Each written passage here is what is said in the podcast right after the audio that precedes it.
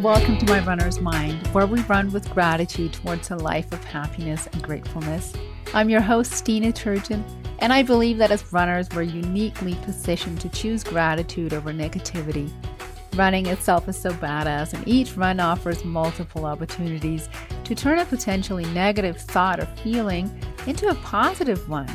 Tune in as I'll share behind the scenes of what goes into my 12 week program, My Runner's Mind, which is mindset and spiritual coaching for women runners who know that they're ready to shift away from the shoulds and oughts in their running routine and replace them with want and desire to live a happier and more balanced life.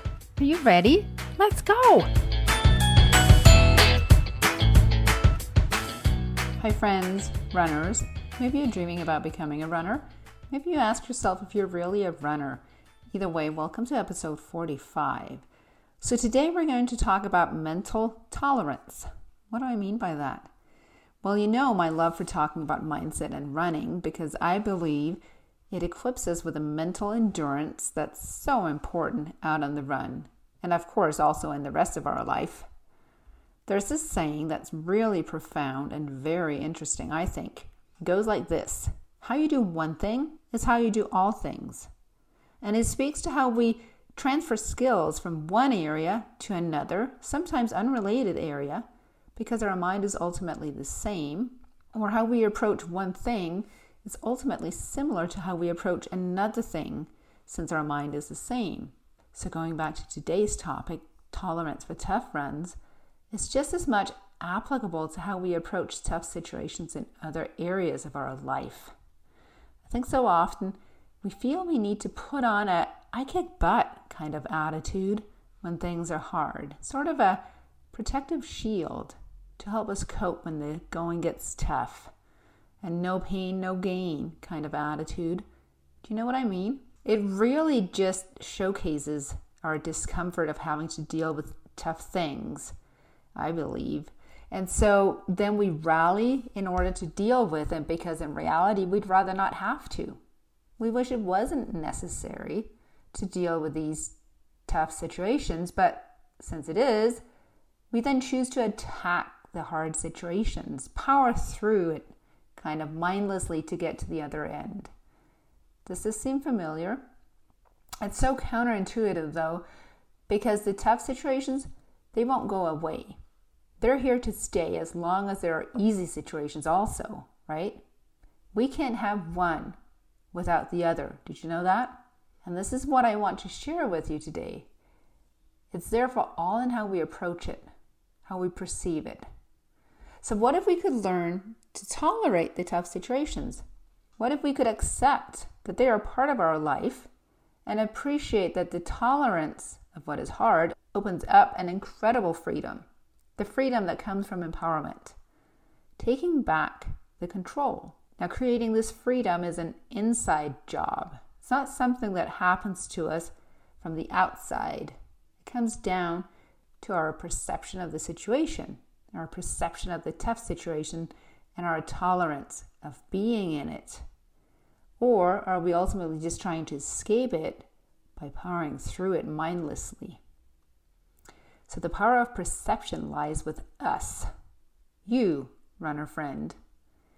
And if you can apply this mindset during your runs, well, then you can bring it into all areas of your life because how we do one thing is how we do all things.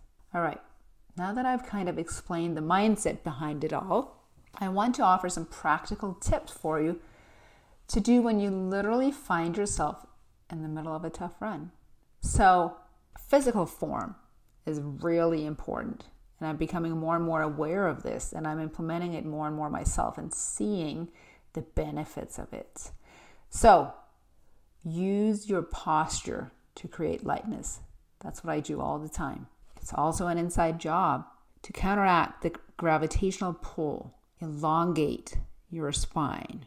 Pretend that you're pulling up from the crown of your head and almost have like an accordion in your spine, or that your spine is an accordion, right? You can stretch it, stretch it, stretch it, but make sure that you get the sense that you're doing it from the crown of your head. And the crown of your head is towards the back of your head, right? So it's not that you're all of a sudden pulling up and looking up in the sky.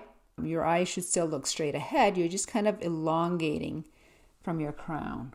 You're going to think I'm kidding with this tip, but I'm telling you, this is a trick that will take you on the day that you feel fatigued. You've been out on a super long run or super hilly, or you're just plain fatigued for whatever reason, like you can't go on physically and mentally, that it'll take you to connecting to lightness and thereby renewed energy. I'm not kidding. It is that profound. Whenever I've just started climbing a hill, and I have a lot of hills where I run, I focus on my posture and it just takes a load off, literally. And it's sort of, if you do yoga, you'll understand this analogy. I think it's similar when my yoga teacher is always reminding us to pull up from our center and bring the breath. Right now, I'm thinking about a specific yoga practice that I did this morning, and I'll link it in the show notes in case you want to try it. But my point is, although it seems more comfortable and easier to physically slump, slow my cadence even on a run, it makes a run so much harder than making myself lighter by straightening my posture. It literally counteracts gravity's physically and mentally. So, that is a tip, and I can't wait for you to give it a try and let me know what you think. On the mindset side, I want to invite you to notice your thoughts when things get hard. This again came straight out of a yoga practice, and I just love how so much in yoga can be applied in running, or so much in running can be applied to yoga. Notice your thoughts when things get hard out on a run. Are they critical? Are your thoughts critical towards yourself? Or are they supportive? If you're like me, or what I used to do, they're probably critical. So I invite you to create supportive thoughts. Like, yes, it's hard, and I can do hard things, or it shows me I can do hard things. Good posture is pretty neutral, but that's a good one too. Because our thoughts cause our feelings, and that generates our energy. There's a tremendous amount of freedom when we can observe our thoughts, look at our thoughts, and not immediately get swept up into emotions as a result of them. When our thoughts are suspended for just a little bit, it's in this space of observing our thoughts that we can impact how we want to show up in our run for ourselves. Because we can go one way or the complete opposite way, or somewhere in between because of our feelings. It's what I coach on in my runner's mind all the time. It's all in the mind. And I want to share with you how a shift in perspective can change your whole outlook on life. I received the best post from a group member, shout out to Erica, the other day who said, quote, "You taught me to engage the struggle, and now I celebrate the side stitch. I run into the wind and run up the hills with intention. I can't remember, but I thought I heard you talk about this in your podcast or a video on here. Either way, it's totally changed my life. What? I use this philosophy in everything now. Isn't this just amazing, runner friends? This is what's possible for you, for everybody listening. Check out episode 40 if you're interested and wondering about engaging the struggle that Erica referenced.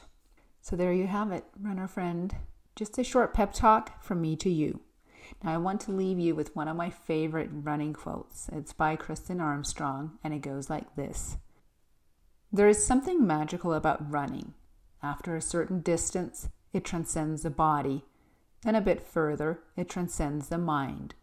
A bit further yet, and what you have before you laid bare is the soul. End of quote. I love the depth of this quote. All right, and that's it. I'm going to link the yoga practice that I mentioned.